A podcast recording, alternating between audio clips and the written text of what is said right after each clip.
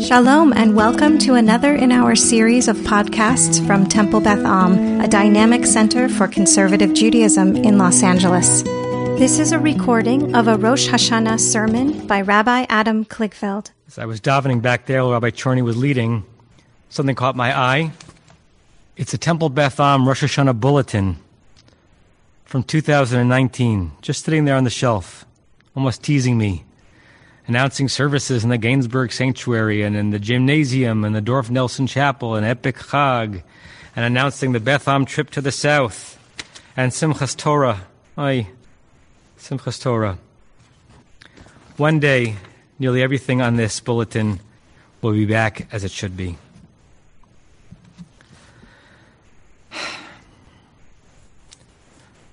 Some of you are used to my high holiday sermons know I like to begin with a joke, just to light up the room, kind of to catch people's attention. I can't begin with a joke this year. I think we have to begin with a bracha. And even if you've already said it when you lit candles, or you already said it when you said Kiddush, we must thank the creator of the universe, for bringing us to this moment. Because we very easily could not have arrived in this moment in this way intact. And I hope that you'll join with me. I won't hear you, but I'll feel you as we say the Shehecheyanu together. Baruch Ata Adonai, Eloheinu Melech Haolam, Shehecheyanu, V'kiyamanu,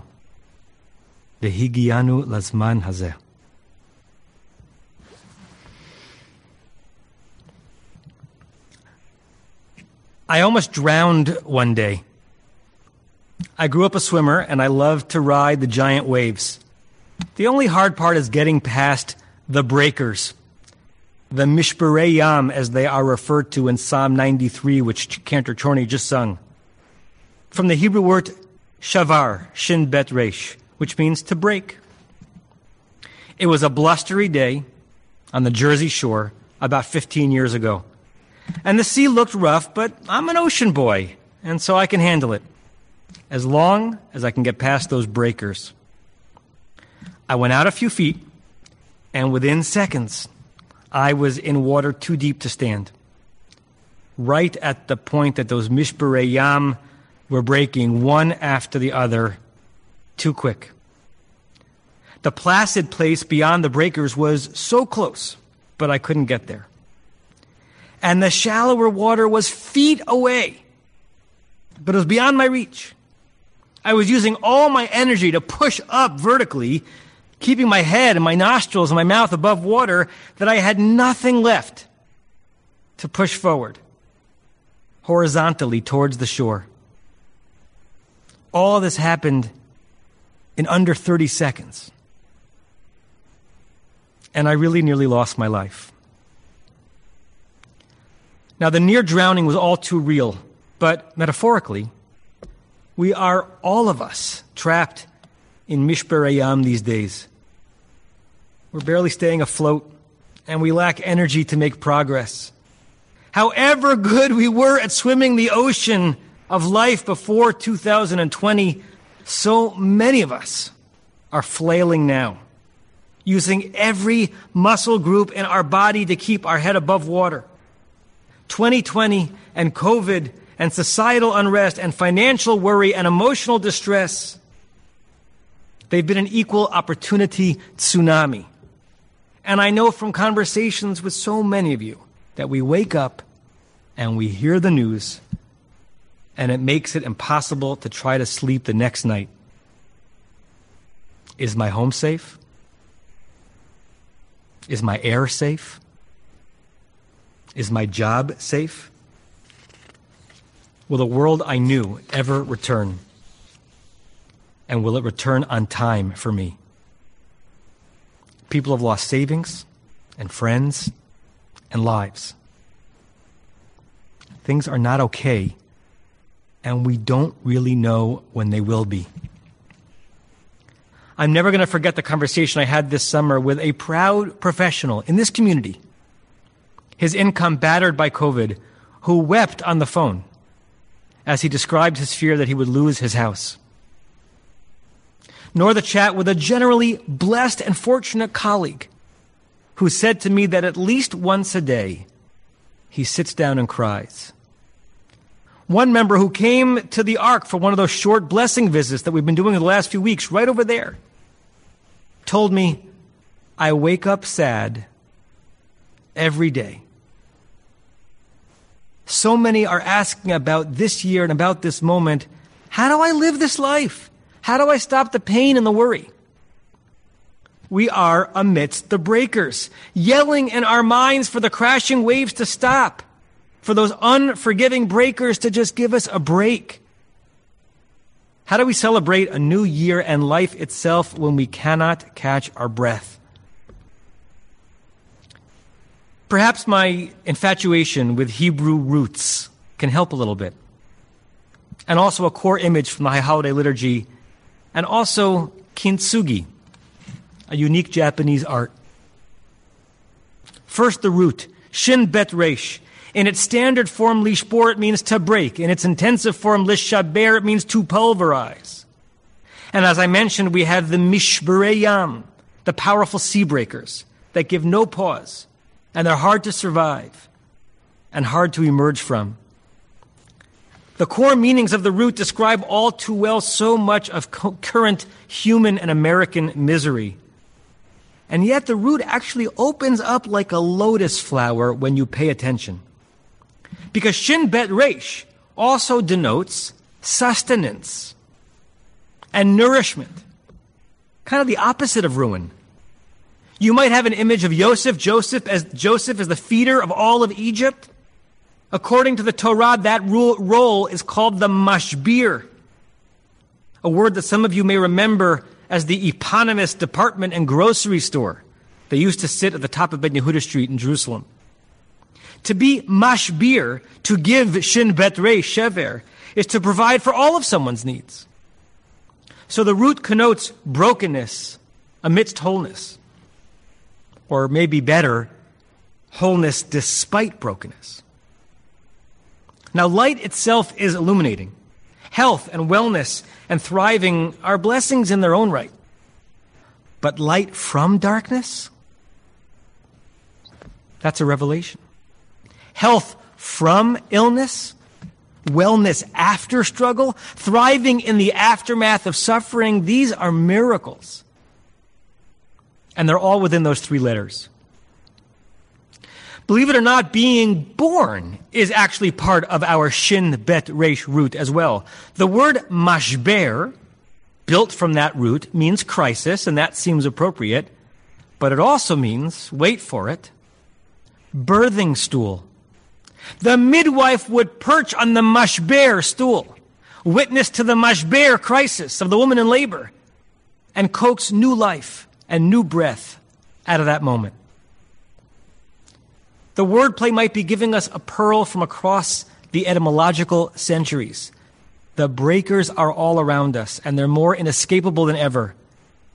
And the people we are still in the midst of becoming, the lives we have yet to live, are inextricably linked and perhaps even enriched by what we are suffering through right now.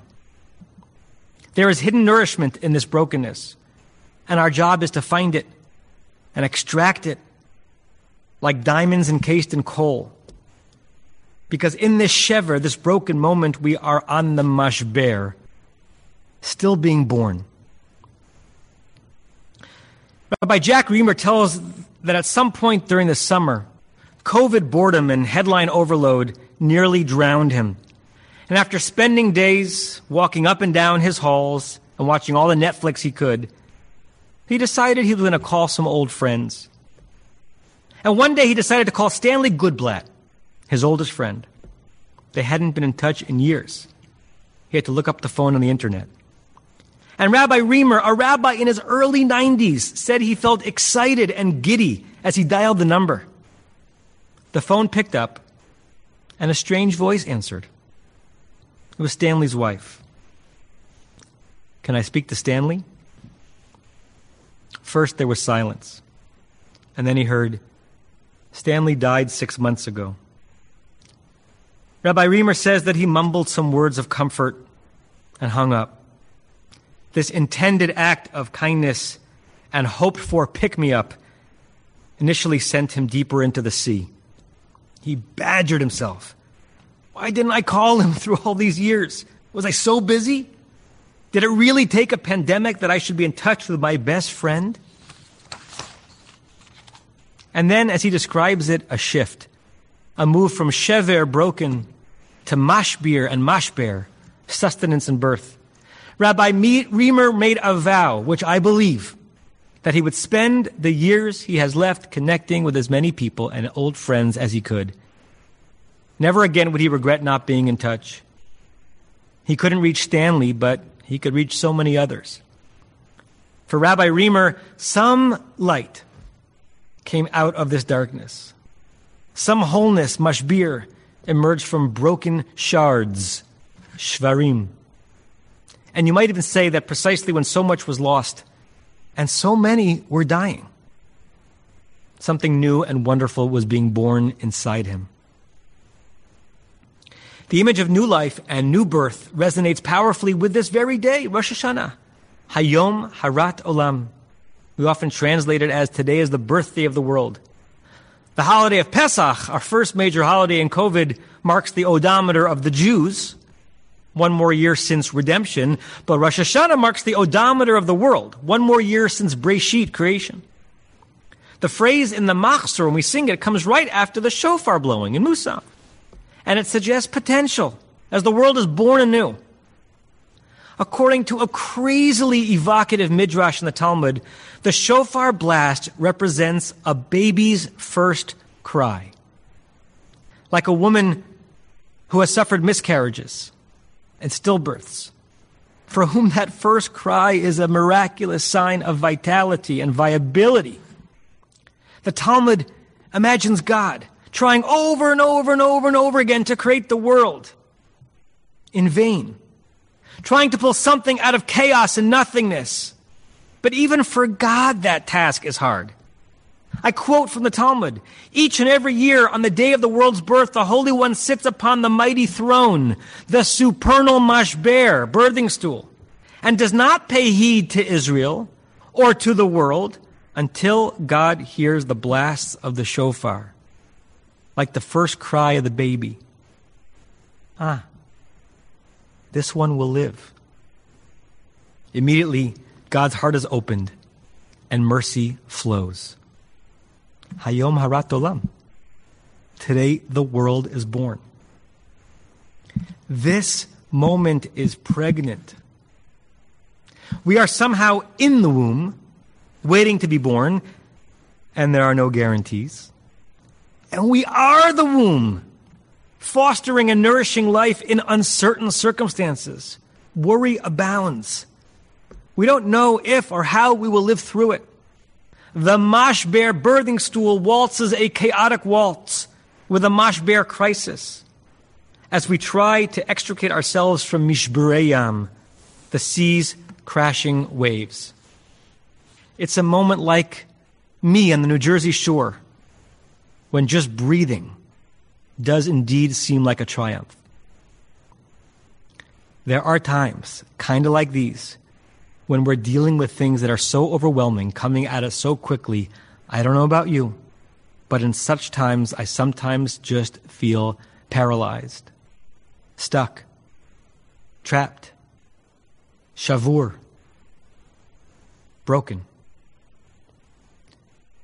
Which brings me to kintsugi. In the late 15th century, the Japanese art of kintsugi, or golden repair, was developed. This art form fixes cracked pottery and ceramics with gold. The chip or the crack is not hidden. The pot or the vase is not thrown away. The imperfection is glorified. It is gilded. The art form would not exist without the shvarim, the cracks, the breaks. These repairs often resulted in making the original object far more beautiful. And it certainly gave the object a new chance at life. You and me, all of us, We have to be Kintsugi artists. Now more than ever. We got to try that art form. I want to quote my sister, Dr. Jennifer Novick, who wrote beautifully about this topic last year in a drash she gave at her shul in Massachusetts. Quote, Many of us in this room look at ourselves in the mirror and we see imperfections. We wear long sleeves to cover the place where melanoma, melanoma got removed. We wear long pants to cover knee surgery scars. We buy clothes that cover stretch marks. But maybe we're seeing things backwards because it's our scars that tell our stories. They are marks of victory, of survival. And maybe we should wear them like medals. The difficulties we endure and survive make us who we are. And in order not to see ourselves as damaged by our lives, maybe we can learn from the Japanese and heal our brokenness with gold.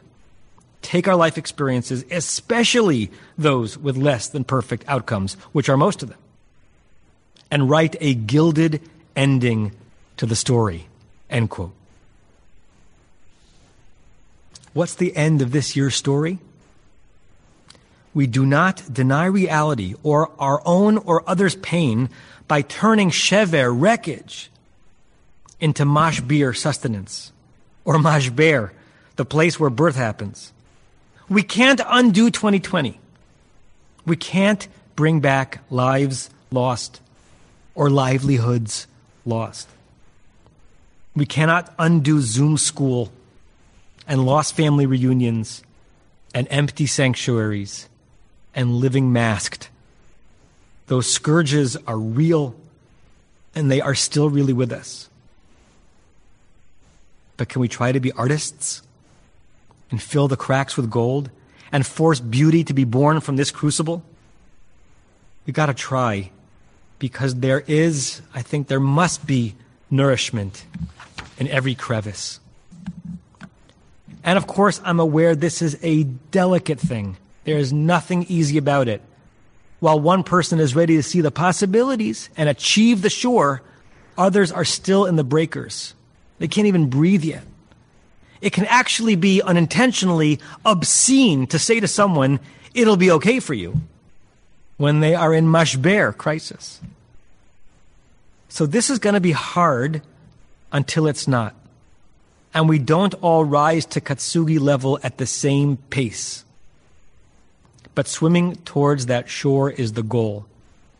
And it may be more within reach than it seems when we are stuck. At some point during COVID, the modern Jewish hero Natan Sharansky, who spent years in a true quarantine in the gulag, he shared some tips for surviving. He said that one of the things that got him through was remembering that he was not alone. He was not alone. He kept thinking to himself, thus, based on the letters he would get and the whispers he would receive, a lot of people in the world care about me and are with me. And though he suffered loneliness we really cannot fathom, he was not alone. One antidote to loneliness is, if I may say so, God. You know the joke that Greenberg comes to shul to talk to God and Goldberg comes to shul to talk to Greenberg. I heard the punchline from all of you. Well, this year, whether you come to shul or you zoom to shul, it might be the year to talk to God in your prayers, even and especially if you don't usually do so. This year, I think we must, because it will make us feel less alone, and it will be its own gold filling in deep cracks. Another antidote, another way to be mashbir, nourishing amidst the mishbereyam, the breakers, is to do something, anything, to break the paralysis of productivity, to resist the urge for one more Netflix binge, but rather be a Rabbi Riemer and call an old friend. Start the home project you've been putting off.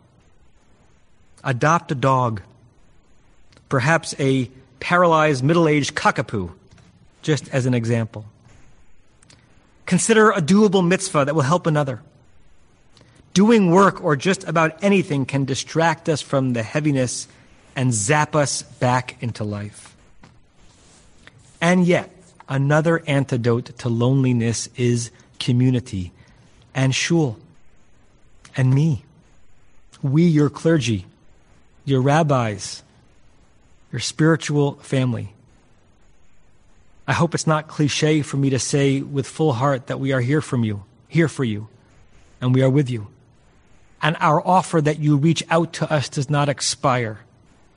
Our calendars and our hearts always have room for you to talk with you, to hold you, even from a distance, to share with you our own fears through this moment, our own paralysis in the breakers, and to try to find a way forward and out together. Please call on us. And speaking of those breakers, let's go back to me on the Jersey shore. All these years later, I don't really know how I emerged. I don't. Some combination of a will to live and grit and belief against all odds and a lot of luck and mustering mus- muscle power and breath capacity that under normal circumstances I would certainly lack. Eventually, and really at the very last minute, I found a tiny bit of footing. And I pushed and I crawled forward. The beach lifeguard, who didn't see me initially, finally reached me as I just pulled myself out of the surf. Face down, hands clutching the sand like that last scene of that Sandra Bullock movie. Almost no breath left in me. When I think about that moment, I shudder. I re enter the paralysis. What could have been, what really almost was. But there's gold in that crevice. And there was something born out of that crisis.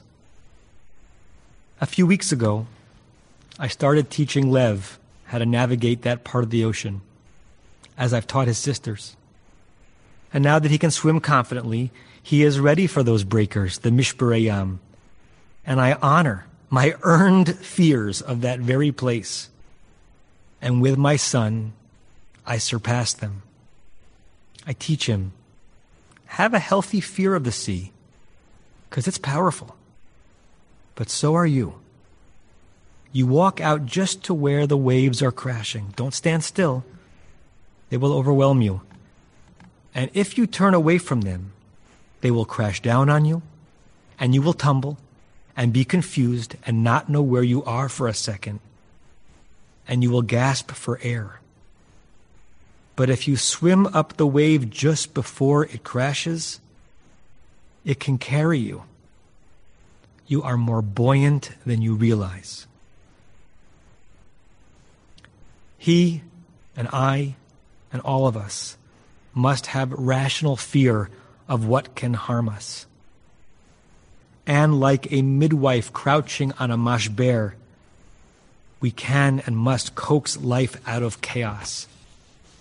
Find the vessel that holds you afloat on stormy seas. Be that vessel for yourself and for others. Turn your traumas into new beginnings. This year, when the shofar blows Shvarim. Meditate. Meditate on what is breaking this year. That's appropriate. And pray towards what is birthing in this very moment. I really miss you.